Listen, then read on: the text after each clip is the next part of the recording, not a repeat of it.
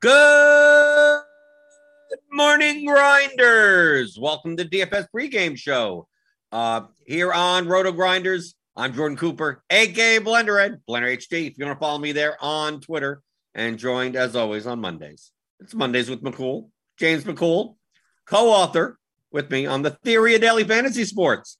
It's a fifteen-hour audio D F S masterclass you can pick up at theory of d f s dot com. As you make your way in, give me those thummy thumbs in the chat. I see you guys in the YouTube chat. Joe Mack, Frederick Dude, Suki Singh, Quinn Williams. Good morning. Good morning. Not the greatest of mornings for me. Uh, didn't uh, lost money yesterday, even though uh, primarily because my, my cash lineup just like, yes, I'm on the train and it splits in double ups. And yeah, twenty-five dollars double up is not supposed to pay fourteen bucks. Like, That that probably shouldn't happen, but when you're like towards the last place pay up spots and you're tied eighty-six ways, that's what's going to end up happening. Uh, because I thought yesterday in in dra- on both sides, the cash builds were kind of straightforward. I mean, there were some slight deviations. I think there were two main lineups on DraftKings, maybe three or four on FanDuel that were mostly two v twos. Uh, but COVID has definitely, uh, this past week, James, kind of made, there were there were a lot of gimmies, right? Yeah, yeah, I thought that last, this last slate, there were at least like five players probably in cash that, I, I mean, like the pricing was just so boofed on this slate. Antonio Brown at forty-nine hundred was maybe the worst pricing that we've seen on a wide receiver in, I can't even remember the last wide receiver that was that badly priced. Um, Justin Jackson at forty-two hundred. I projected him a little bit lower than the industry, but he was still like in cash games, very obvious. Ronald Jones in cash games, very obvious. Cooper Kupp. Uh, no, that's not obvious. I think that was obvious. I well, think I, th- I, th- I think I think you played three of four of these running backs: James Robinson, Justin Jackson, Ronald Jones, Alexander Mattison. Yeah, yeah. Like now, if you went up from like going up for Madison means you probably played Josh Palmer in your second wide receiver slot. Yeah, right. So like that, that's that's so you, like whether or not Alexander Mattison replaced Robinson or replaced Jones, that was oh, okay. Uh, I, I think that the way that we saw the slate and based on ownership, based on the way that I build, Ronald Jones was considerably better than James Robinson. The three running backs that I saw for cash were Justin were Justin Jackson, Ronald Jones, and Alexander Mattison. Well, that's that you would be against the trend because James Robinson in my in my high stakes double ups, eighty-five percent owned. Yeah, he was really really owned. I was surprised he was so owned. So owned. I truthfully didn't want to play the Josh Palmer build. I was going to play. I was going to play a build with actually Tyreek Hill. Uh, that that would have been a disaster. Uh, but but I get it. I understand why you would have. Well, just that uh, you could play Ronald Jones. You could play James Robinson. You could play Justin Jackson. You could go down for Jalen Hurts. You could go down for like Cole Kmet or something at tight end. No, you could have you could have gone all the way down to Josh Johnson. That's who I, I was. I wasn't going to play. I wasn't going to play Josh Johnson. There was, was no way I was going to play Josh Johnson. Cash. He's four K with rushing upside. Right. I ended up playing Stafford. That didn't, it didn't work out all that well. Stafford was, was another guy that you could have used. Right. But Cooper Kupp, I mean, I, t- you were, you were making builds that looked something like that. You were playing at yeah. either a cheap tight end. You were paying up for Gronkowski, who didn't do much either. Uh, you could have played Keenan Allen instead of Tyreek Hill in the mm-hmm. second pay up wide receiver spot. I get it. Uh, but I mean, it was a very small select group. There were maybe fifteen players you could have picked from for cash. Right. And on FanDuel, like like Alexander Mattison was fifty-five hundred. Like, right. It's just a lot. Right. right. Ronald Jones was fifty-four hundred. Justin Jackson was fifty. I mean, like three running back builds and then just pay up three times at wide receiver, depending on who you paid up for and depending on what quarterback, what tight end. I thankfully played Kyle Pitts over Goddard and Gronkowski. And then whether or not you played the Falcons defense, the Bengals defense, something like that, mm-hmm. uh, determining, I mean, that, that was the two v two to determine your, your slate. Yeah. Yeah. There were a lot of gimmies. I, I, and I think that in cash games, especially, it actually is kind of hard when there are that many good plays.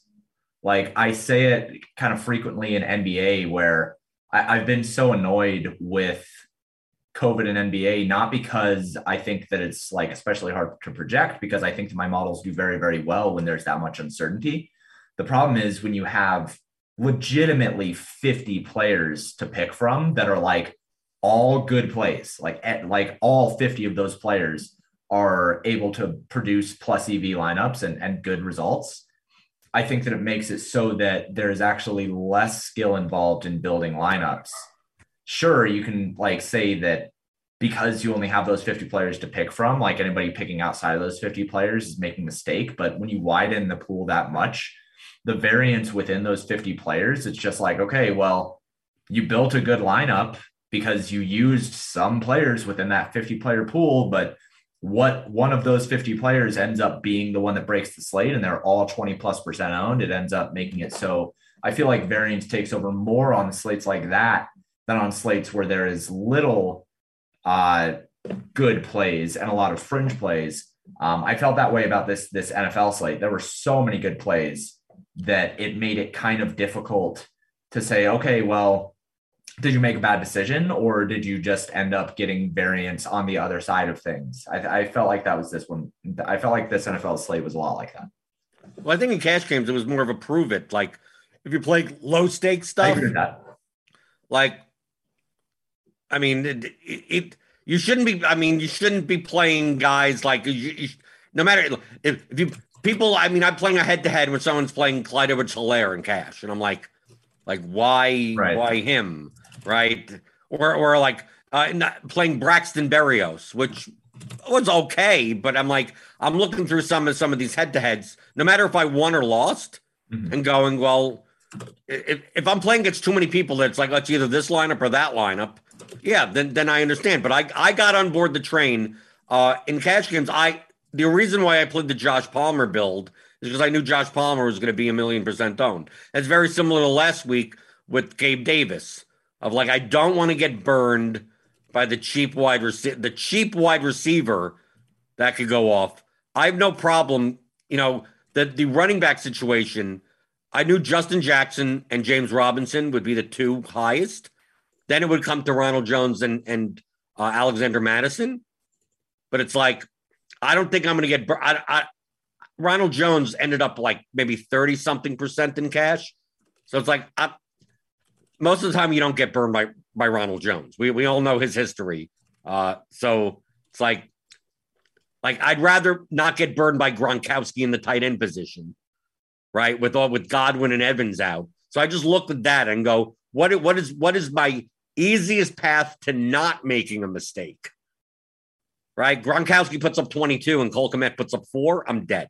Yeah. Right. Josh Palmer puts up eighteen and, you know, Tyreek Hill puts up four or whatever. I'm dead.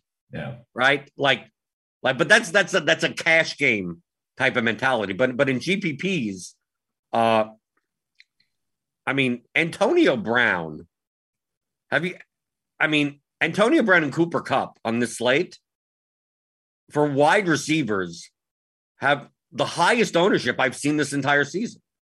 I, I mean, I, I mean, in, in, in the in the in the Millie, yeah. So like in the Wildcat, Kupp is fifty-eight, Brown fifty-two, but in the Millie, they're both fifty-two. Play action forty-seven and forty-eight. It's like to have half the lineups have a receive have one of these two receivers and have like twenty percent to twenty-five percent of lineups have both in yeah. the same lineup. To me, I found that was that that was that was the path to getting different by so, by not pl- either only playing Brown like with Brady, or at least in like a secondary correlation with someone like D J Moore. Sure, and then like Cooper Kupp only with Stafford, or uh, I play I played a bunch of uh, Odell Beckham Junior Sure. As as leverage off of that.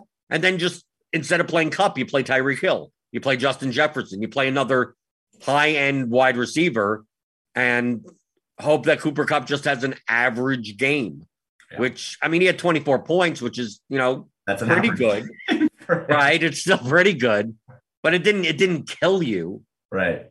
And then at running back, like, I was I was rotating in those four running backs and and knocking in I my my running back James, my running back choices. I, I got so many things right and still so many things wrong.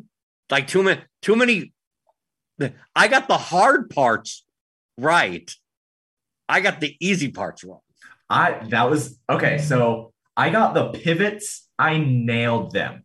Right, well, that's it. I nailed all nailed the pivots, pivots but man. the main got the main people that didn't. When I have Tyreek Hill in half my lineups, I'm like, like all really, right. you're you're the one that ruined it. When I have Gronk in my lineups, sitting there at three points, going, you're the you're the one. I'm sitting there. I'm I'm showing here. here I'm pulling up my lineups.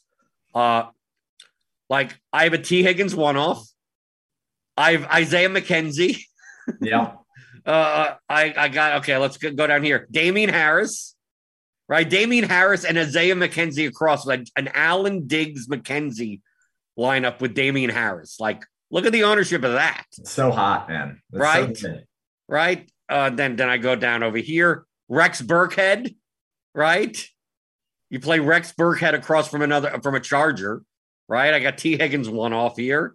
Right, I got O B J. I got Madison, Ronald Jones, and I go to the next one. Oh, Joe Mixon. Oh, here's here's a Mahomes. Pringle Hill lineup. So Kyle good. Pitts one off. Nico Collins, Joe Mixon, thirty-one points.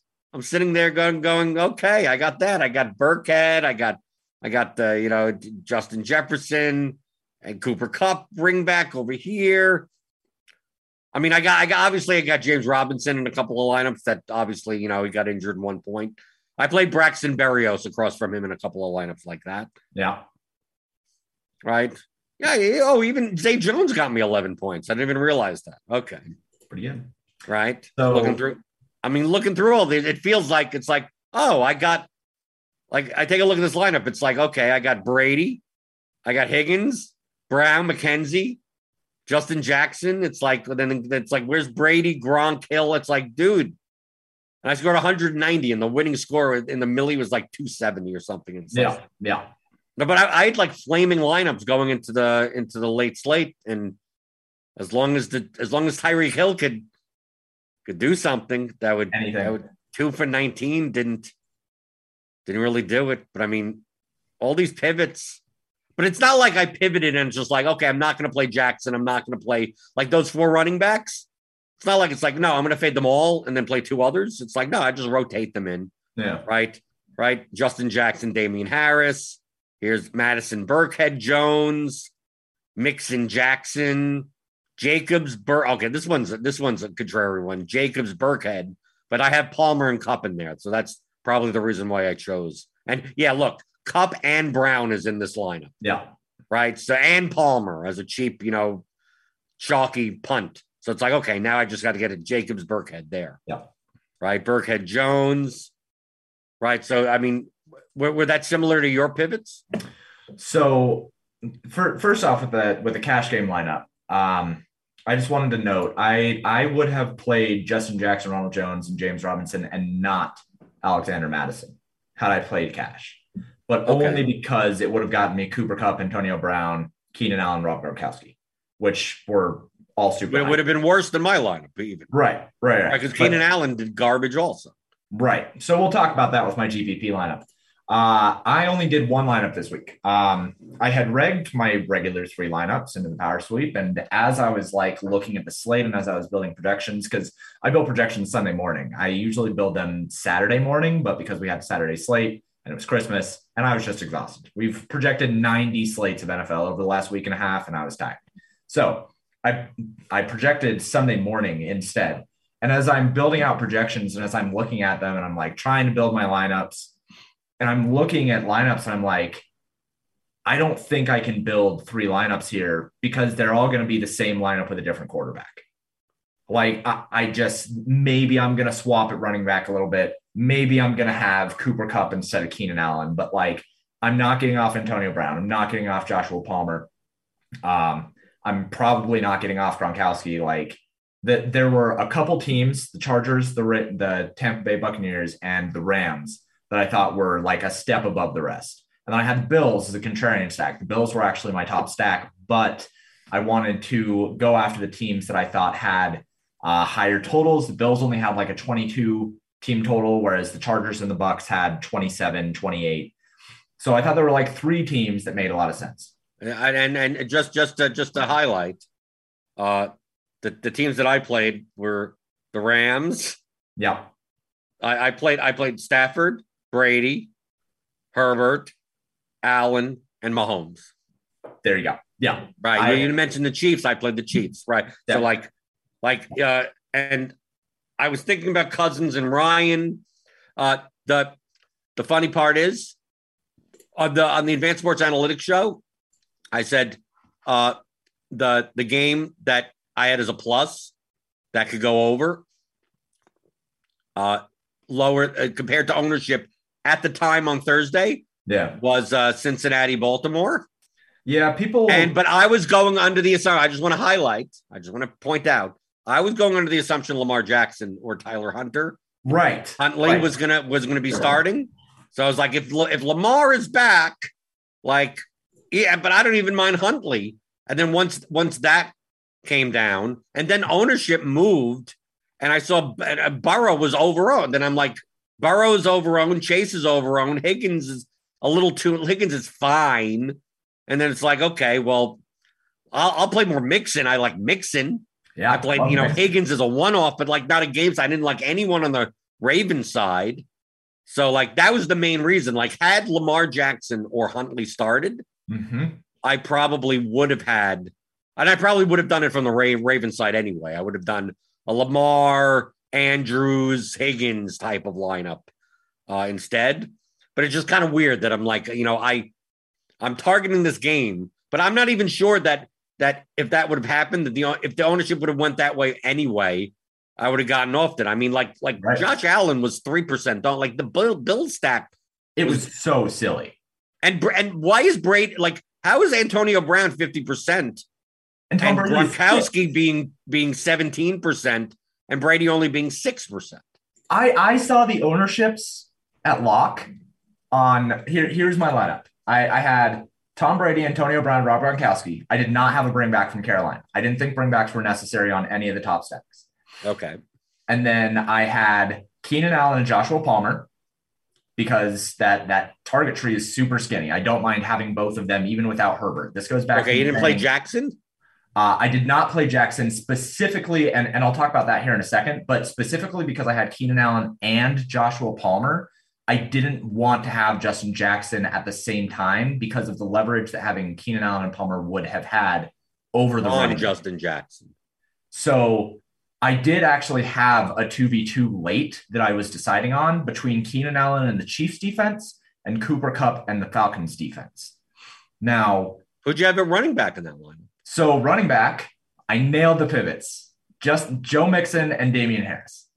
Nailed the pivots. I mean, I could not have been better with the pivots at running back. You should have played Burkhead. I, I didn't mind Burkhead. And actually... Burkhead goes had, along with your Chargers. Right. So I had Tom Brady, Joe Mixon, Damien Harris, Keenan Allen, Antonio Brown, Joshua Palmer, Rob Gronkowski, Emmanuel Sanders, and the Chiefs defense. Uh, you didn't go with McKenzie. I did not because... McKenzie was going to play the I? slot. So yeah, I, that's, that's the only reason I play. I'm like... Like there, there were they, they all these guys out. Like who's going to play the slot? It's not going to be Sanders. It's not going to be Diggs. So right. like who's and the Patriots? The way that the Patriots play is that between the twenties, they let you do whatever the hell you want, sure. especially in the middle of the field. So it's like like give me whoever's the slot receiver on the Bills, and I like probably McKenzie, yeah. and it makes me not have to play Palmer or anyone down there. And it's like okay, and then yeah. I can play Damien Harris in those lineups and play the little secondary correlation. McKenzie was fine. I thought that McKenzie, I, I thought that Diggs was probably the most underowned wide receiver on the slate. He had the most leverage for me in my models. I projected him like God. Uh, I liked Sanders. What did you have him projected? What was his, what was, what was his number? It's like twenty-two or something. Oh, no, that's way off. Come on, twenty-two? It was high, yeah. I told you. I, had I, I got him at top. seventeen. Because the Bills are so pass heavy, not only between the twenties, but also uh, in the red zone. So they have one of the highest adjusted pass rates. It's above seventy percent in both. So when you take away Gabriel Davis and when you take away Cole Beasley, it's like that. You what? Did you just give him like a thirty-two percent target share? I think I gave him a twenty-eight twenty-five. It was high, but like Diggs is still, he's one of the highest upside wide receivers. I, yeah, I if I had him at twenty-two, I would have had him in like all my lineups. Yeah, I thought that he, he would have projected more. It would, Tyre, I had Tyreek Hill at twenty-two. Yeah, he projected really, really well for me, but I couldn't afford him. I did actually want to try to get to him, but I couldn't get to him. Um, but regardless, like the way that I went about it with that Keenan Allen and Chiefs split, uh, it was either Keenan Allen and the Chiefs or Cooper Kupp and the Falcons. But if I get off of Keenan Allen, I just leave Josh Palmer there, then there's no reason to fade Justin Jackson on the assumption that they're going to get there through the passing game rather than the running game. Little did I know that Justin Jackson would be used better than Austin Eckler has been used all year, be the leading wide receiver for the, for the Chargers and the leading rusher, and have two red zone touchdowns. It he just ran, and the Chargers would lose to the Texans, and they would lose. They were they were in the script that I played for, for God's sakes. Uh, but I, I mean, I nailed the pivots. I had I had Damien Harris as the best running back on the slate. He ended up crushing. I had Joe Mixon very very well for a lot of the same thoughts that you did with that Bengals and Baltimore game. Whereas if Lamar Jackson is in, I don't like Joe Mixon as much, and I like the passing game for Cincinnati more. But because they had a third string quarterback and they are decimated, and Cincinnati are decent home favorites, and Joe Mixon is going to be way underowned, it's like, how am I not going to play Joe Mixon here? When, when they're in this script, he gets twenty-five rushing attempts and like all of the red zone work, and he's going to be underowned. So right, he was it was about seven percent owned. Yeah, incredibly low owned. But, but but that's what you're going to get when you have Alexander Mattison and Ronald Jones, James Robinson, and Justin Jackson. Like the way that people were going to play this slate was going to be likely either paying down at running back or playing Alexander Mattison. So the direct leverage that I got on Joe Mixon was incredible, and I liked Alexander Mattison as well. I I didn't mind Alexander Mattison over uh somebody like Damien Harris or um James Robinson. Like I liked the lineup that I built. And then when I see the ownerships and it's like, okay, yeah, Keenan Allen twenty-one, Antonio Brown at fifty-three, I thought was uh, probably a little bit underowned. I think he I think no, I that can't be under in, not for a receiver. fifty percent. I thought he was going to come in. No, no, no. I I mean I I mean, underowned according to what I thought he was going to be. I thought he was going to be like sixty, sixty-five percent. Oh, no. I thought he would be like forty. Oh, dude, forty-nine hundred with nobody there. Tom Brady having the year that he's having. I, I, I thought he was going to be higher, but fifty-two, I wasn't surprised by that. Joshua Palmer at twenty-five percent. Okay. And then I see Tom Brady at six percent. And I'm like, what, what did people do? If- they played Brown as a one-off, obviously. And, and then Joe Mixon at seven percent, Damien Harris at three percent. And I was like, I love these ownerships. And I loved the ownerships all the way up until Tom Brady was terrible. Uh, and I was two points away from the cash line, and the Chiefs defense was doing well, and I needed like one more interception to get there, and I didn't. So, uh, like I said, nailed the pivots, absolutely crushed the game theory, got the Sklansky bucks, uh, did not get any actual real money from the slate. I mean, I, I mean, I just didn't have them all together in the same lineup. I mean, that's that, that really, that's really what it came down to. Well, and this slate, I mean, and also, and also like, like I didn't have Joe Burrow. So like you're dead, like you, you ain't right. winning. Right. Well, and th- there wasn't a stack that I would have played that would have done well. There just wasn't. Like the, the Chargers uh, ended up not doing very well with Herbert. I think he, he put up what, like fifteen or something like that. sixteen. No, Herbert put up twenty-one. Oh, did okay. He had an okay slate. Yeah, but yeah, uh, I mean, depend, no one that you paired him with other than right. Jackson. I mean, Palmer got me fifteen points is whatever the hell, but I mean. Right. But like I would have paired him with Keenan Allen and Joshua Palmer. Uh, Tom Brady stack, like pairing it Antonio Brown and Rob Gronkowski. Like that was the stack that I'm going to make. Right. Uh, the Rams, I would have gone Cooper Kupp and O B J. And, and like, and these teams, you know, you focus on the teams that have the high team totals. And like Tampa Bay put up thirty-two. I can't be mad because they they exceeded their team total. The Rams put up plenty of points. Uh, the Chargers put up plenty of points. The like, Chiefs put up plenty of points. Chiefs put up plenty of Tyreek Hill. You just can't. You just can't do anything they, better. They, they, they, we should have gotten the memo that all you had to do was play all of the Bengals and Mark Andrews. Right. Together. Yeah. All. All I mean, all I mean, dude, dude, this guy threw for over five hundred yards. He had three, a hundred. that I've never seen three receivers from the same team from the same team have to get the hundred yard bonus. Uh huh. Yeah. Just and yeah. no, no. It's you play Burrow, you play Burrow, you pair him with with Chase, Higgins, and Boyd, and you play Mixon. Yeah. No. Yeah. And five, then you play Andrews five, also. So you're you're playing you're playing a five plus one. Incredible. Uh, yeah. You you basically treat it like a showdown slate. Uh, right. And there you go. That's that's all you need to do. But it, it just it, it wasn't going to happen for me this week. Um, I didn't have Cincinnati projected super well or rated well as a stack because and, and the main reason for this, it's not that I was just like, oh, yeah, the, the Bengals, like, I, I think they suck. Uh, the Bengals over the last five weeks have been middling in terms of pass rate on the adjusted script. They've been fifty-seven percent pass overall, which is pretty low in the league, sixty-one percent in the adjusted script. And then in the red zone, Cincinnati has only had a forty-two percent pass rate in the red zone over the last six weeks. And when when that's happening, like they're not going to project for a lot of passing touchdowns because ninety The Bengals were up by twenty points. They're still chucking the ball. I know. I know. And, and then like apparently it comes out. They're like, oh, well, we knew that Burrow was closing in on, on four hundred, five hundred yards. So we just kept letting him throw. And it's like, why don't you do that every week then? Right. That's what they should be doing. If you think that he has this capacity to throw for five hundred yards and you're like, oh, well, he's already at three hundred fifty. Maybe he gets another one hundred fifty and a quarter. Just d- do that every the week. Ben- the Bengals have pro- possibly the best receiving core in the league.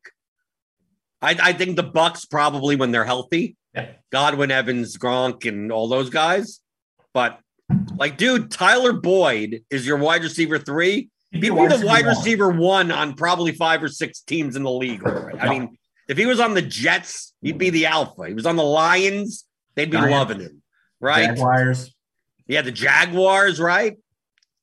It's insane. So, yeah, I, uh, you know, when when things like that happen, I think that not only does it like, I, I mean, uh, Justin over at Run the Sims, he posted his, uh, His oh, yeah, I saw that. His, his like a ninety-nine point eight percentile outcome or something. Yeah. It's like, oh, this might have been an outlier. And like, it, it's one of those things where we talk about it all the time of there's only seventeen slates in N F L. So like, this is basically that four home run game from Scooter Gennett back in twenty eighteen, where you're just like, he hasn't hit a home run all year. Then he has a four touch, a four home run game. And you're like, what, what are you going to do? Uh, and it also, I think it highlights what we talk a lot in this industry about how dumb coaches are. And it's like, dude, if you as a coach believe that your quarterback can throw for one hundred fifty yards in a quarter in any given game, then how on God's green earth are you ever not letting him do that? Yeah, why are you running the ball on second and eight? How, like, what is your justification for, oh, yeah, well, we're just going to, you know, slow this game down. Like, no, dude, if you think that your quarterback can ever in a game throw for five hundred yards, you just try to do that every game. And I don't understand why you would ever do anything else. Just don't get it. And the thing about the Bengals is that, like, compared to on Thursday, their ownership was twice as much as I had projected. Right. On Thursday, I mean, like when I saw when Burrow was going off, and I'm like, okay, was that is that a big deal? I'm like twelve percent. Yeah, twice the ownership of Brady. Like, why is he twelve percent owned? And like Jamar Chase is thirteen. Like I had Chase for like five. I had Higgins for like seven. Mm-hmm. I had Burrow for five. I got Andrews for five to eight or something. And that that's the main reason why it's like, well, if Lamar is in. Like, I'll play the Bengals at that ownership. Mm-hmm. And then come Sunday morning, I, I I aggregate a bunch of stuff, and it's like, like it's almost more people are playing Burrow. And it, and it didn't get up to twelve. It got up to like eight, right? Like eight, and J- Chase would be nine, and Higgins would be ten. Andrews would be ten. And I'm like, like it's overowned. It's so based on my stuff, it was overowned. So I'm like, I, like, I don't, I can't, I didn't want to play it. I can't blame you. I, I thought that. It, it was uh, it was E T R that ended up talking about Cincinnati uh, a little bit more, and like they just started to catch steam. And people like, oh, well, why is Burrow so cheap? And it's like that, you know. I, I saw two articles on the uh, on the Cincinnati Bengals wide receivers, and people saying, oh, well, is it a mistake to to lock in the Cincinnati Bengals wide receivers? And I'm seeing all this steam, and I'm like looking at my stuff, And it's like, dude, when I look at the Vegas baselines that I have built up, Cincinnati was only projected for one point one four passing touchdowns and one point five seven rushing touchdowns. And I'm like, if people are going to play Cincinnati, this is probably a great slate for me. Little did I know the no. five hundred yard game for Burrow was coming. No, well, the thing that I mentioned on Thursday was that they projected, compared to other players on the slate, other stacks on the slate, other team totals on the slate, they projected less from a median perspective. Right. Yeah. But these are two teams that have that have explosive players. So, like, if I'm going to play, uh, to like, like, so I think someone asked me about like Jags Jets, mm-hmm. right? That game. It's like, do you want to target Jags Jets? Why don't you want to target Jags Jets as underowned versus, you know, get leverage off of Robinson? You know, do, why don't you play Marvin Jones or Treadwell or any? I'm like, I look at these two teams, I look at the two quarterbacks, I go, where are the explosive players? Mm-hmm. Where, where Braxton Berrios, twelve for one sixty-seven and two touchdowns. Do you see that? No.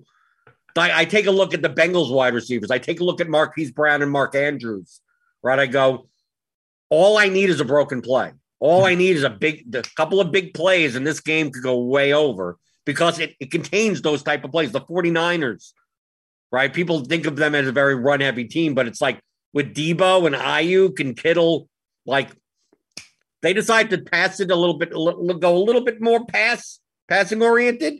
The 49ers could put up forty-two points yeah. today. I mean, but if they decide to shift more towards the running game, look at the Seahawks, right? We, that, why do you think we why do you think we play D K Metcalf, even though Pete Carroll's a schmuck? Quick, uh, right? Quick Metcalf and Lockett. It's like, why aren't they throwing the ball forty-five times a game? Quick, you got a receiving core like this. My models liked the Bears over the Seahawks yesterday. That, that's the state of affairs with the Seahawks. That the that Darnell Mooney projects better than D K Metcalf because Pete Carroll doesn't want to do anything. Obviously, that game was a little bit different because it was a snow game and sure. the weather mattered. I mean, I mean, it still went over, right? They scored, yeah. what, forty-nine points total? Yeah, and and the Bears get there, like, on the last play of the game, but it was so funny. I, I usually I'll try to find like underdogs and um, like I had Arizona or Buffalo. I had over New England, but that, I mean, that's one point, but then I'm going through and it's like, okay, yeah, the Chargers deserve to be eleven point favorites. Tampa Bay probably deserves to be ten point favorites. And then it's, oh, Chicago over Seattle. Like, why is, why is that happening? But Seattle, man, Pete Carroll is just terrible, man. He's so bad. Greg Rosenberry says that your mod that uh, everyone's model in the industry is wrong in the chat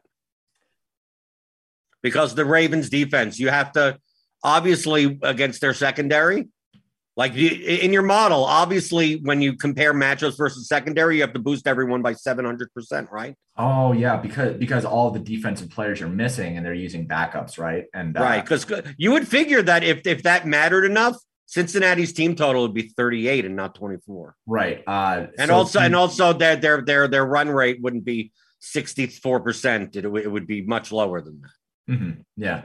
Uh, so here's, here's the thing with, uh, with modeling. And I'll speak to this as, as the resident modeler of this, uh, of this podcast. Um, Vegas is pretty smart. That's my answer. Betting, bet, betting markets are, I don't like, sure. I don't like using the term like some, like something that says, you know, oh, the bookmakers, like, no, it's the betting markets. Right. It, it is the, betting the, the closing line. The closing lines of N F L games are the most efficient numbers. It's not in, even close in, in all of, in all of anything, anything related to D F S or sports betting or anything like this, the closing lines of N F L, the R squared of that is the highest of any, you can't get, there's nothing that correlates better. And the reason for that is because of volume, because there are so many people betting that you get much, much better volume and get much more fine granular detail on the models for N F L. It actually goes, N F L is the top. It's, it's the most secure. And then you go down to N B A, N B A's next. And then big drop off, huge drop off down to N H L. and then baseball, and then soccer. And that's a, there's a reason why whenever we look at spreads, like betting the spread in N H L or M L B, I think is one of the most profitable things that you can do, because it is always one point five. I've seen like two point five, like three times or something, because the models are not only are the models less efficient because there is significantly less volume of people betting on them to refine them, but also because of the variability of event oriented sports make it so that things like that and embracing the volatility, like it makes it so that those models and those lines on games that are not being bet on enough, there's so much edge on those. And I mean, they're juiced usually more. You, you'll usually see like a twenty cent vig on it, but, uh, attacking those, like people think that the N F L is something where it's like, oh, these lines are, are going to be like significantly off sometimes, like very, very rarely. And, and that's why, like, when I see things like the Bears being favored in my model, I'm like, that's really, really silly, because I would think that they would not be favored in any situation. But yeah, you're right. It's, it's, uh, it's based on volume, and it's based on being refined. And especially that the last thing I'll say about it, this late in the season. So in the first four weeks of the season, um, the books are much less confident in their own models. So the books will put together models and they'll have like their, their, their biases and their priors, but they're much less confident in them. So you'll see line changes a lot more earlier in the season. You'll see line shift like four or five points significantly more often earlier in the season. Whereas now the books are very confident in their models. So even big, but bets, that's not, even, that's nope. That, I'm sorry. I got to cut you off. That's not how it works. That, that, that the owner of the sportsbook at M G M talked about this last year on their podcast, that that is how it works. No, no, that's not, no, you're, you're being very deceiving. Am I? I yeah. I'm just relaying what I've heard on. No, heard okay. Uh, let me, let me, let me, you want me to explain? Yeah, sure. Go for it. The sports, but so the sports book comes out with an opening line mm-hmm. based on their whatever way that they originated. Right. Okay. Their opening line, obviously with the less amount of sample, is going to be more likely to be off. I mean, that's I, it. I'm agreeing one hundred percent with what you say. Yeah. How does the line move from opening to close? Based on volume. Based on, well, what what what do books do now? I want to I want to highlight that most uh, most if not all retail sports books do not originate their own lines. Sure. Okay. So offshore book books that are known for to taking more sharp action, they'll open. So Sunday night lines will come out on an offshore book. Yeah. At low limits. Which means you may not be able to get, maybe, maybe the max is a thousand, maybe. Sometimes it's maybe even five hundred. So once those, we see a, a football game open up, but the total is forty-seven. And maybe once that line opens, sharp bettors look and they look at their models, right? They have their models and everything like that. And they go, this game really should be a fifty. Yeah. Like that, the forty-seven is a bad line. Now, the book, their their model, their primitive version of modeling, right? The originator put forty-seven. Now they're starting to take five hundred dollars bets, one thousand dollars bets yeah. on the over, over, over. Within the next three hours, it goes based on the profiling of the customers, right? Who's who beats the closing line more often than not? They start seeing that all their sharp action is coming in over, over, over. So now the line's moving to forty-seven and a half. Right. Two hours later, three, two hours after that, it's forty-eight. Yep. Two hours after that, it's forty. Like, like did first off, that line you're not going to be able to get on a retail sports book because it hasn't been posted on a retail sports book yet. Right. Okay. By the time, that. by the time six hours go by or so, then maybe that forty-eight and a half gets posted on insert BetMGM, insert DraftKings, insert whatever. Now, maybe the the, the, the closing line will end up being fifty because that's what it that the, the the the best modelers or whatever the the most amount of action, wisdom of crowds will end up making it. So now once it gets po- once once the action starts coming in early on the on the limited action, the next day, like Monday morning, that offshore sports book will now like up the limits on that, on the, on the spreads or the totals to two thousand or five thousand. Sure. Right. And then they still, they're still getting a, a lot of action on the over. So now it's going to forty-nine. It goes to forty-nine and a half. And then all the retail sports books look at that and they go, I don't know what action we're getting, but let's, let's, let's start moving the number here. So they, it gets moved to forty-nine and a half. And now, now by my Monday, by Monday afternoon, now it's kind of stable, right? Now it's kind of like, now it, it could be fifty, could be, and then throughout the course of the week, like the limits start getting raised. So like by the, it, by the time Sunday at, before game comes around, you want to make a, you want to make a hundred thousand dollar bet, like go, go ahead. Like the, the sports books will take it. I mean, I'm assuming they haven't profiled you or anything, but like that, the books will originate a line when they have, when they have some form of origination. But the reason why the line gets shaped is because of limits, is right? Because it's like if the line was that off, like this, this is why when I tell people that that uh, sports betting is not complicated. To beat sports betting is not difficult. It's actually extremely easy to beat sportsbook. To, to, to beat, uh, the better way to put it, to beat the betting lines. Okay? ninety-nine percent of your work is not going to be that. Right.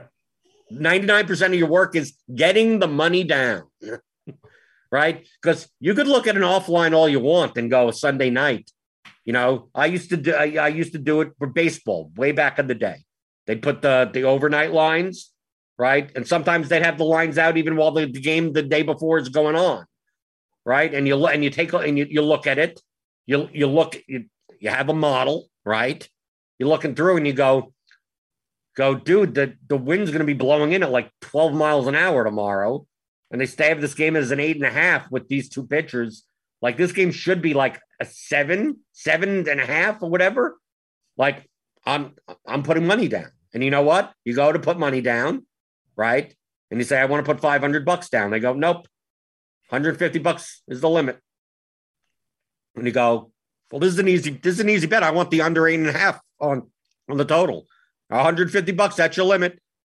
It's like, okay, now I, I got to go to another book now. Yeah. Right. That has that, that posted the, the copied line eight and a half. And I go, I want, I want uh, the bet. And they go uh, two, two, two twenty is your limit. Okay. I, let me go to the third no, book. No. Right. Like, okay, well, how much can I? And then, then by the time I go to the third book, it's been an hour and now the line's at eight. Yeah. Right. So then I go to that book. Okay. I want to, I would, and they go, your limit's five hundred. Right. It's like, but I want to bet more. And then, and then I go back to the, to the book that I started with, and now it's down to eight. So I'm like, let me see if I, I think this should be seven and a half. And they go, oh, your limit's five hundred. Right. So, and then the morning comes, you've gotten about maybe twelve hundred down. And now the line's seven and a half. Yep. And now it's like, oh, do you want to bet on seven and a half? Your limit's five thousand. Yeah. Right. Like, like if, yes, it's easy to beat, it's easy to beat the books.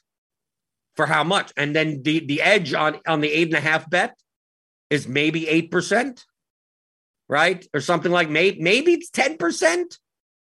And then I got a sum at eight. And so you, you could push a couple. So maybe your total edge on your twelve hundred dollars is six or seven percent of twelve hundred bucks. Yeah. Which is what? seventy dollars or whatever like that. Like that yeah. and, and then, and then on top of that, you have to, if you're going to do that at multiple places and multiple games, when you find them, uh, this is especially back in the day. I don't, it's probably easier, much easier now. Balancing out your money mm-hmm. is a problem because you'll win some bets and lose some bets. And then next thing you know, you have, you have twenty accounts. And then the best line is on, on a, on a book that you only have, you have one hundred thirty dollars on. Right. And by the time they, they approve your, your, your deposit. This is back. This is back. This is like two thousand five. So they typically approve deposits. So you have to wait for someone to manually approve it. So when by the, I'm waiting, I'm waiting an hour for my, my manual approval, and the line moves. Yeah, and it's like like I couldn't get it there because I didn't have. And then I win a bet. Then now next thing you know, I have five thousand on one account, and I only have one hundred dollars on another account. So you have to, and then you can't withdraw and then deposit in there because for money laundering rules. And then also for the fact that you have to kind of keep your play, you know, kind of hidden, right? You shouldn't you shouldn't be middling on the same book. Like for like like it it's like that's that's a number one flag. It's like if you're gonna try to middle the same book, like they can they're gonna they're gonna shut you down. I mean, like no action so fast, right? Like where where where you you bet you bet early in the week if you're gonna bet if like in that example if uh, that we said with the the forty-seven total that you got early in the week for X amount of money, whatever. It's probably not much. So you get forty-seven, and by the time it closes towards close, it's fifty. So you want to bet, if you bet the over forty and you bet the under fifty, obviously on forty-eight and forty-nine, you win both bets. On forty-seven, you win one and push the other. At fifty, you win one, push the other. So it's like, if you're going to get the fifty and it's the fifty exists across all books, don't bet it at the place where you don't bet the under fifty at the place where you, you bet the over forty-seven, right? Because they're going to look and you go, what the hell, what the hell are you doing? You're betting both sides of the game. Same thing with the money lines, right? On money lines, because you can find arbitrage all over the place oh, yeah. as long as you know when to time everything. So you could bet, you could bet, you know, uh, uh, like uh, in an M M A fight or something like that. The line sucks. Uh, they they overrated the favorite or something like that. And you bet plus one eighty on the underdog. And then by the time that, that it comes around, next thing you know that, that, uh, you're betting minus one fifteen on the favorite and you're you're capturing sixty-five cents in between. And you obviously you could even put it make a little formula so you could even it out and you could pretty much and you could guarantee you could essentially guarantee yourself profit. Yeah. You do that at the same book, they're gonna it it to them, it's like you're just stealing money from them. And because you are. Well, you're not real. I mean, you're making two bet two valid bets at two different times, but they don't really they don't want those types of they don't want oh, those. Of course not. So your goal is to bet it in one place and then bet it in another place. And then you then you see what your hold percentage is. It's positive. And there you go. So you could find plenty of situations where your hold is essentially zero. When you're betting, you could bet minus one fifteen and plus one fifteen on two sides of the game. I know it, I know this is supposed to be a D F S review show, but I at least want to explain some, yeah, uh, no, some this, sports. This was really, really valuable for a lot of people, especially because over the next year where more and more states are going to legalize Uh, sports betting and like mobile sports betting, this kind of information is really important, right? But th- but this is the main reason why, like, I don't do any sports betting. It, it's very time like this, like this would be the con like the explaining how this all works. But as far as like like like dude, like it's not that complicated. I mean, we have Grant here, we have Will here. Mm-hmm. Britt is good with the props and everything. Like, I mean, like it's not that hard. I mean, I can I can look at the projections on any sport.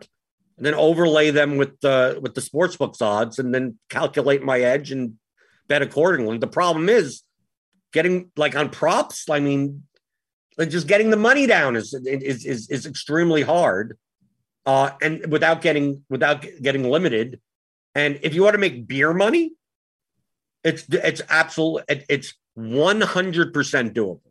It, oh, yeah. it is if you if you want to supplement yourself with uh, maybe a couple of hundred bucks a month. I mean, My, right, it, right. You want to make three hundred, four hundred bucks a month, yep, on average with with sports betting. Absolutely, I, I that that that is no issue whatsoever. Obviously, mm-hmm. you need a a bankroll. You probably need a five five thousand dollar bankroll or something like that to start out with. That's no problem. But like, can you make a living off of three or four hundred? Like, no, you, you're not going to be able to. Like, right. So like either either you step up your game to have to. Have twenty plus accounts, multiple. Okay, you have to do part. You have to have partners. It, it gets, it gets, it gets so complicated, right? Back, back in back in two thousand five, I did it with baseball. Made some money, not a lot of money. Not in the grand scheme of things, not a lot of money. It's still good money, uh, but it's it's it's, it's just it's just a, that beating the lines isn't the hard part. That was the easy part.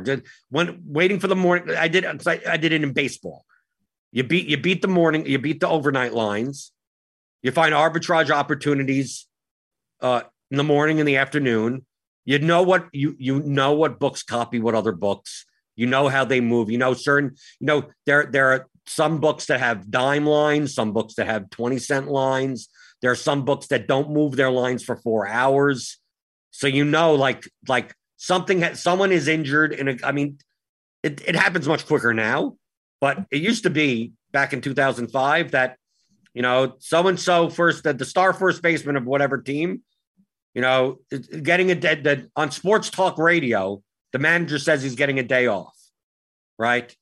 Now, this is before Twitter and everything. So it's like, you know that he's getting a day, he's getting a day off and the line has not moved yet. Right. And then you go, you bang it out. You, you, you, you get five hundred, five hundred bucks or so down, thousand bucks down. And then you wait, you wait until nearly close and you almost bet, you bet the other side, you bet the other side because the line's going to move so much dramatically. Obviously in baseball, we're not talking about starting pitchers because obviously if the starting pitcher gets scratched, your bet's going to be voided anyway uh, because it's required. I mean, you know, I hope people know that, that like if the started, you're making the bet on a baseball game with the intended starting pitcher, right? So if like Gerrit Cole gets scratched, it's going to be a bullpen game. Like your bet's going to just be voided. Uh, but that, but that's the whole goal. Like, and then you'd go to the, wait to the other side. I'd had my little, I had my little Excel spreadsheet that would tell me if I have one side of this bet, how much, and what are the odds on the other side? What do I bet? And how much do I make right in the middle? Right. And then you just, and, and it's, it's rinse and repeat. And you could, you could do five hundred on one side. You end up with like four twenty on the other side and you guarantee yourself thirty-five dollars. Yep. Like, like just bing right there. And it, like, it doesn't matter. It doesn't matter which side wins or loses. You're guaranteed thirty-five dollars. The problem is, is that one account will have a thousand plus dollars and the other account will have zero in it. So you need to have enough money across so many accounts. To me, that's sport. That, that is the art of sports betting. It's not the, it's not the, what, what side of the line do you want? Like, like, dude, just get, it's like what we say about D F S. It's like, just look at the projection. Yep. And I, and I have in my prop betting tool, I have it built in to read from DraftKings Sportsbook. So like, it's so easy to just like, oh, I ran, not, ran models in the morning. Maybe there's going to be this person out. Okay. Well, the, the line already likes this person. So I might as well just, just take the over on that. And then lo and behold, that person is out later. It's like, okay, oh, cool. Well, now that person is going to be their, their P R A is, it was thirty in the morning. Like the Drew Holiday situation, it was something that Grant just like absolutely took advantage of over the last like two weeks with no Giannis. It's like, okay, well, if Giannis is questionable and Drew has a P R A, points, rebounds, assists prop out of like thirty or something in the morning, right? And Giannis is questionable. Uh, and my model says that he has a P R A of like thirty-four or something. So there's there's a little bit of edge on that, right? Right. And so then, a, there's a little bit of edge at minus one ten. Right. At, at, at minus one ten. If it's minus one thirty-five, you got nothing. Right. That's why I say a little bit of edge. Uh, assuming a, a negative one ten or a negative one fifteen or something like that, you have a little bit of edge. And then later, you know, you place your bet, put down one hundred bucks on that. And then later, Giannis gets ruled out. And now the P R A is like forty-six.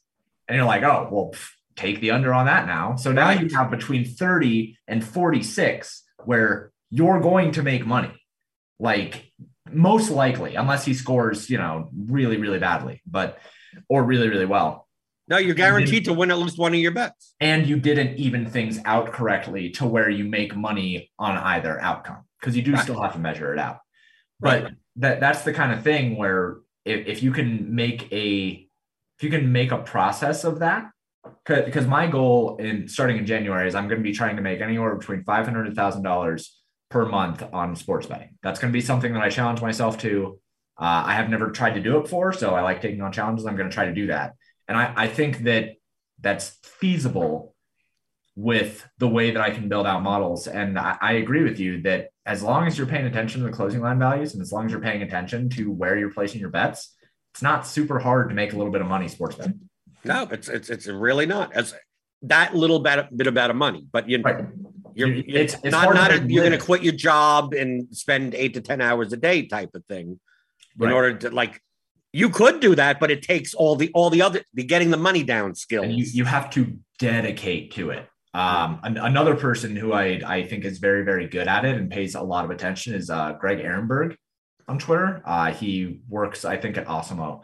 Um, he's really good at the, the season long kind of stuff with that, where he's very disciplined and very good at understanding where the few you're talking about futures betting.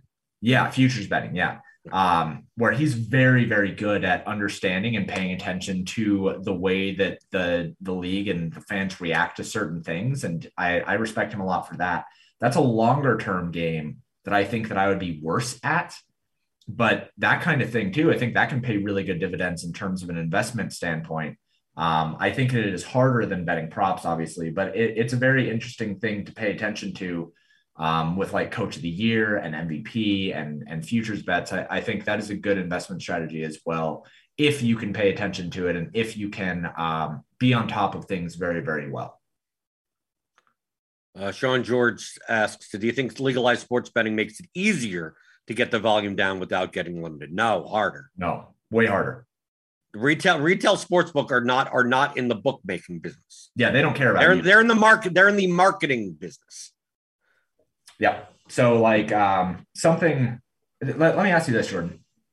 Um, something that Levitan said uh, before. Well, I guess it was earlier in the season, uh, because him and the guys over at E T R have been really trying to attack the props, and they've been doing a pretty good job. But he said that he wants to place some stupid bets every once in a while to keep the books honest with him. Do you think that that works? No. No? It, it, it, not really, no. Okay.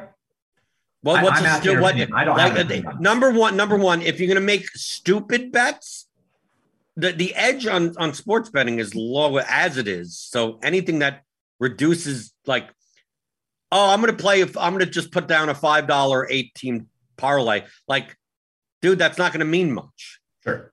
Right. Like it really comes, it really comes down. Like it, in two thousand five, it was h- much harder to profile someone because the tools that the books had were very primitive.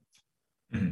Right. So as long as you didn't middle the same book, that, as long as you weren't arbing them, essentially you could get away with anything. They weren't calculating your C L V. They weren't like they they were not none none of them were doing that. As long as as long as it didn't didn't feel like you it didn't feel like you were manipulating the lines, because I, I there were some syndicates that would bet you know bet uh, ten grand on on one site in order to bet fifty grand on another when the when the line got caught. Right. Yeah. Right. And you bet one way. And you get the line gets copied, and then you bet the five times the amount on the other side because that's the correct way. Because they'd adjust too much because the, the the early limits were just pushing it in one direction when really it should be in the other direction. Uh, those types of things are. I mean, it's twenty twenty-one. The tools that the books have now to profile are absurdly good. Oh yeah. So there's you're, and the the the. The the thing is, is that it's because the model is broken. I'm talking about the sports betting as a business model is broken. Right. There are some sports books that are in bookmaking operations, right? That they're, they the, the, the process that I described is, is what they do. They originate a line. They allow the market in the beginning with limits to shape the line. And then by close, they're efficient. And right. then they they they open up more. And as they open up the limits, you get more of the dumb money or whatever. And then, then they're just getting action. They don't care. It doesn't right. matter. There's no such. There's no need to profile anyone. There's no reason why you, on a one o'clock football game that if you make a bet at twelve fifty-eight, you should ever be limited. Unless the book has its own max of like, you can't bet more. We don't want to get hit by more than a half a million dollars for, by anyone.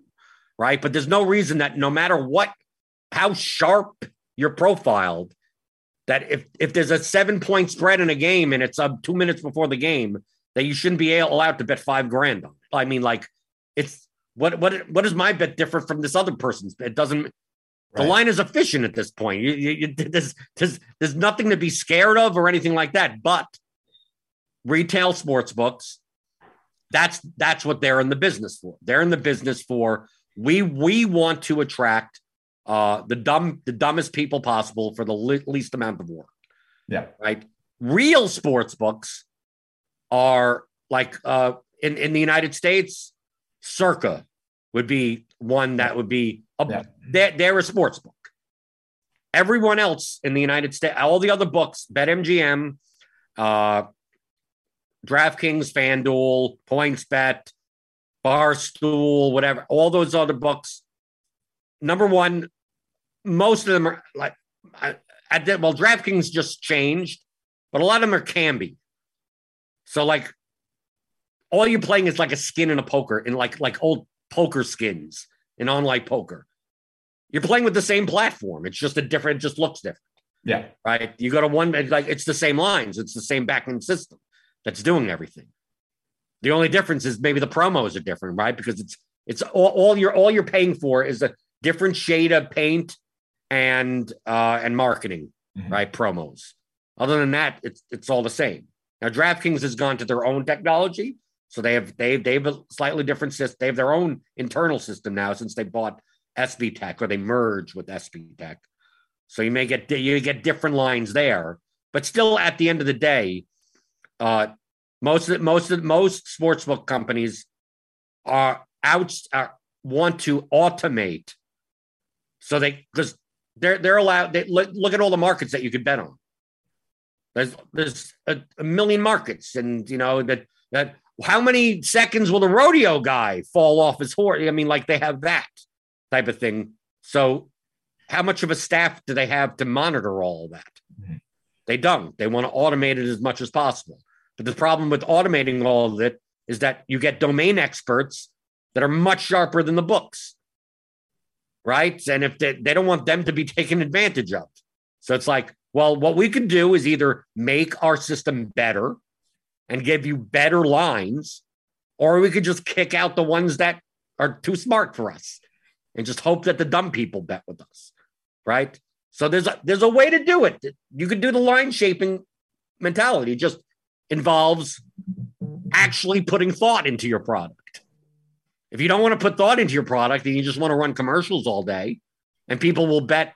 I mean, James, you know, you know, you know, you know how frustrating it is to see where ninety-five percent of people that bet on sports that will bet on a, on a spread that. They'll bet on a spread at, at minus one fifteen. And I'm like, why why aren't you betting minus one ten on that? It's like, well, because I, I bet here. Right? It's like, what does it matter? Or just like what we said before, when you said that the line, when you said was thirty on Holiday, right? Yeah. thirty, you had, it's thirty currently, and you have th- you have been at thirty-four in your yeah. model. And I go, at minus one ten, there's a small edge there. But at minus one thirty-five, there isn't. Right. Right. Minus one thirty-five is probably equal to about your about thirty-four.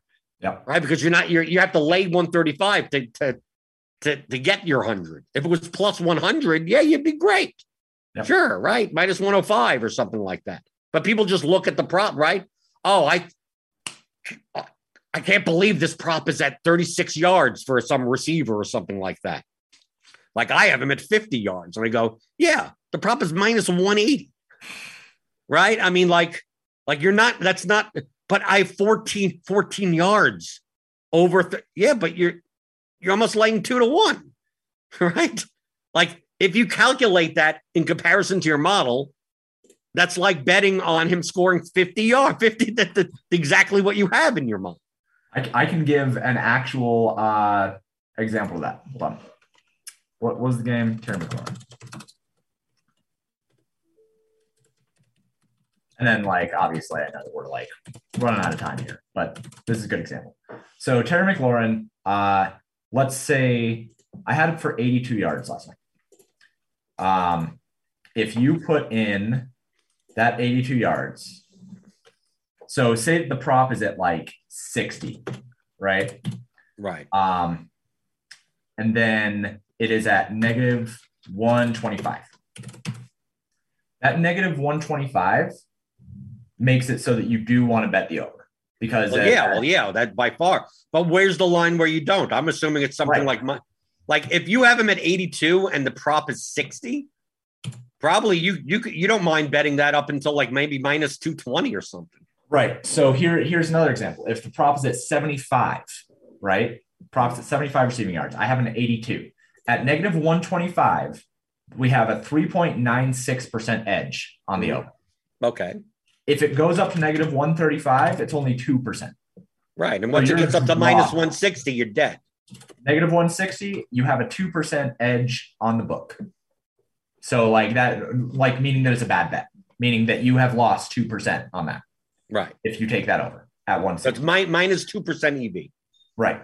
So that is, that's something that not near enough people pay attention to. No, is, they just go, no, I think he's going to go over. Let me bet on it. Even if I have to lay three to two, right? right? Even if it's minus one fifty and just like, oh, I bet three to win two, but I think it's going to go over. Right. Because if you look at a receiving projection of eighty-two on Terry McLaurin, understand that that is the median, the fiftieth percentile of what you think that he is going to do. So if a book gives you a line of eighty-two and the big is one hundred, right, then that means that you're at the fiftieth percentile of what the book thinks that he is going to do. So if the book gives you a prop of seventy-five at negative one sixty, you're that's that seventy-five. Their, me, their, their median is like eighty-four. Their median is eighty-four, right? Their median is eighty-four. There's the at seventy-five. That is uh, that they're giving him a sixty-one percent chance to hit seventy-five. Right. So think about it that way. You're you're not thinking that the only way that you are seeing a line that is a median next to your projection, which is a median on a book, is if it's at plus one hundred. Otherwise, it's leaning one way or another. So you need to think about that. And that and that's why uh, to close it out, when we talk about D F, like thinking in terms of D F S, if you want to use sportsbook lines in your D F S process, you, for for statistical purposes. You use you you take out the vig, so it'd be vig free, right? Right. So like, oh, the prop is at seventy-five at minus one ten. It's like, well, that really means seventy-six and a half, right? That yep. seventy-seven maybe, like, right? Because the ten percent is the vig. So you want to know the what the sportsbook medians are versus what with the vig it counts as. And obviously, you have to, in order to know what that vig is, you'll have to know both sides. Both the over and the under. Yeah. What the spread, what the, what the spread is. And that's, that's the hold. That's called the hold percentage. Yep. But this, but James, see, this is the interesting part. This, I enjoy this type of sports betting type of talk, but the thing is, it's, it's all educational. It's not like, well, who do we bet on tonight? It's like, I don't know. Look at the proje- It's the same thing as what I say in D F S. Look at the projections and, it, and look at the sports books and anything with positive E V. Go make a bet. Go for it. Do whatever you want. Go for it. Go for it. Right. I don't know what that's going to be now. I don't know what books is going to be now. There you go. But that's but that's the essence of sports bet. Yep. In the Good same way that in D F S, right? But in the same way in D F S, your goal is to do the same thing in a lineup perspective versus ownership, projection versus ownership. Yep. Right. So James. Uh, You you you have stuff on Pay Dirt for like like what you mentioned as far as calculating that stuff, or is that still internal to you? Oh no, I, I have these. I have an N F L prop betting tool and an N B A prop betting, betting tool that you can physically do what I just did. Like oh, okay, over on the site. pay dirt d f s dot com. Yep, pay dirt d f s dot com. I'll actually make it free for the day for anybody who wants to go take a look and try them out. Uh, you can put in the same thing that I just did. Put in the prop. Like the over on it, put in what the over line for the book is, and you can see what the actual probabilities in E V is.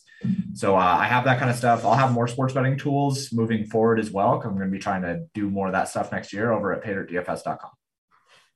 You can follow James Paydirt underscore D F S, me at BlenderHD, both of us co-authors of the Theory of Daily Fantasy Sports. You know those, if you, if, if you listen to the sports betting conversation, you're like, wow, I never thought of sports betting this way. I never like, oh, that's how that's how sports betting works. That's how the books work. This is how you, this is what betting is. It's not like who's a good play. Just like, no, you have a model and then you just you just bet on stuff or or you predict line moves. That's there's the Steam version of that. That's a that's a whole separate subject. But that's more about knowing how the books work than knowing about the teams. Because I, you could be a successful sports bettor without knowing anything about sports and without even having a model, because all you're doing is profiling how books move their numbers. Uh, but if you want to learn like that type of interesting stuff, the strategy, the game theory of stuff, and when it comes to daily fantasy sports, theory of d f s dot com, how to think like a professional D F S player. It's all the, these same type of concepts apply in D F S. So it's fifteen hours long. Me and James talk you through it all. Applies to any sport. So go to theory of d f s dot com, pick it up, before the end of the year. Uh, we got uh, N B A Grinders Live coming up later today. I know the, Jason Tatum's out, right? We got who knows? Who knows who's going to play? Not I, N B A I, slate. That's do you the, think, did, James, do you think by the time the N F L season's over, I could play N B A D F S and it won't be like this? No, dude, just play League of Legends. Like, like I'm telling you, man, just get, just get a sub over at my site. Just play League. It's it's so much better than dealing with this. It comes uh, back maybe that, maybe that is what I'll do. January ninth, dude. So much edge.